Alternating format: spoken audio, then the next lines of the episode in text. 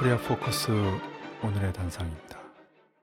1962년 10월 14일 오늘은 카리브의 위기가 시작된 날입니다. 일반적으로 소련의 미사일을 쿠바에 배비하려다가 실패한 사건으로 알려져 있는데요.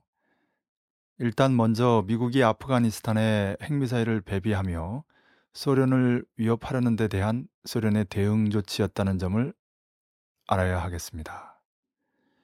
그리고 그 대치의 결과 미국과 소련이 각각 아프가니스탄과 쿠바에서 동시에 핵미사일 배비를 중단하기로 했다는 점도 놓치지 말아야 하겠습니다.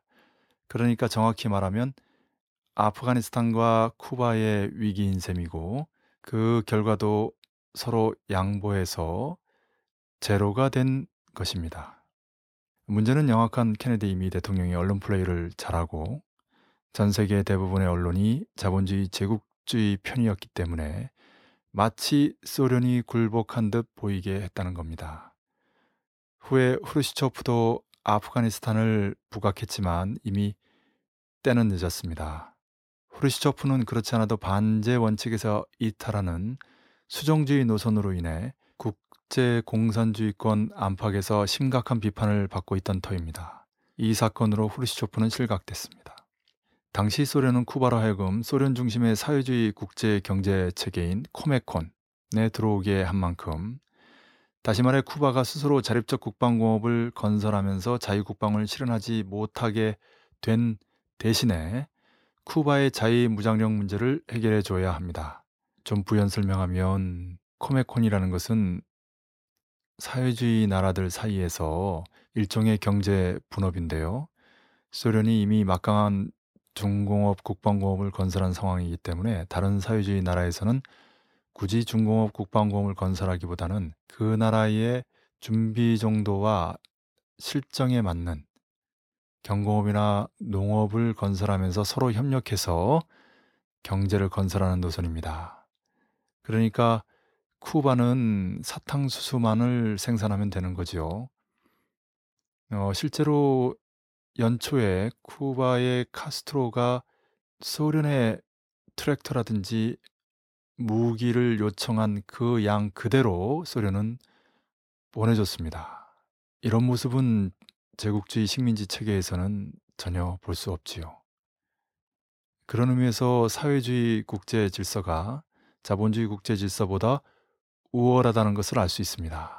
그러나 앞서 말씀드렸듯이 후르시초프의 소련이 쿠바의 핵미사일 배비를 성공시키지 못함으로 해서 한마디로 소련은 같은 사회주의 나라 간의 약속과 의리를 지키지 못한 것이죠.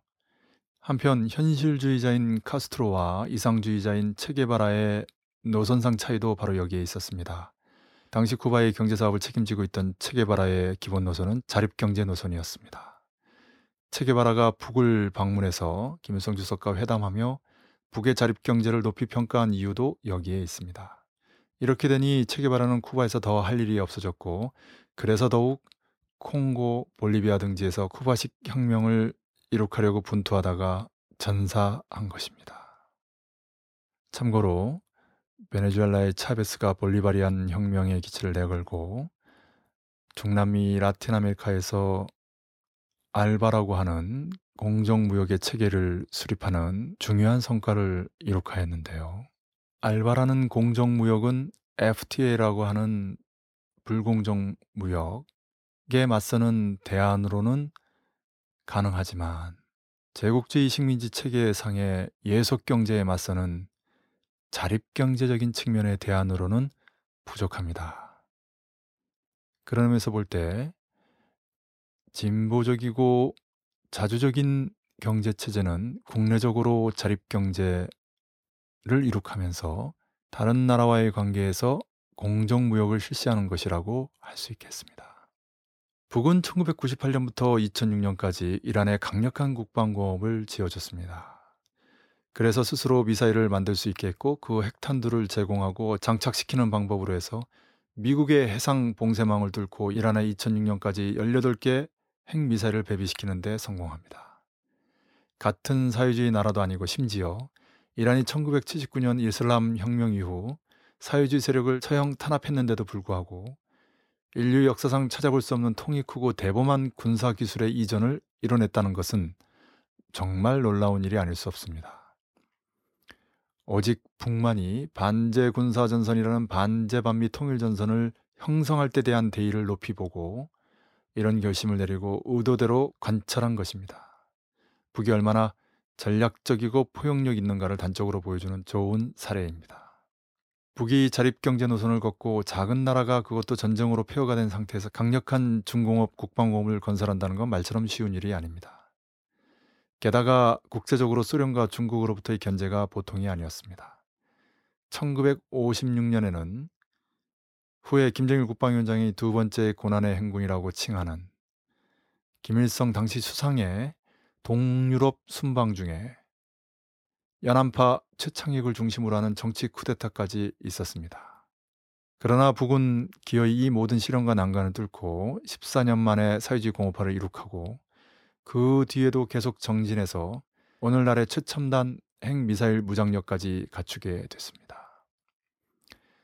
사람들은 북의 경제력을 논할 때 그 70%나 되는 지하의 국방공업을 알지도 못하고 따라서 계산에 넣지도 못합니다. 그러니 이 국방공업에서 나온 CNC도 제대로 알지 못합니다. 카리브해 위기가 있었던 그해 12월에 열린 당중앙 전원회의에서 채택된 경제건설 국방건설 병진 노선의 생활력과 정당성은 나를 따라 더욱 빛을 발한다고 하지 않을 수 없습니다. 오늘의 단상이었습니다.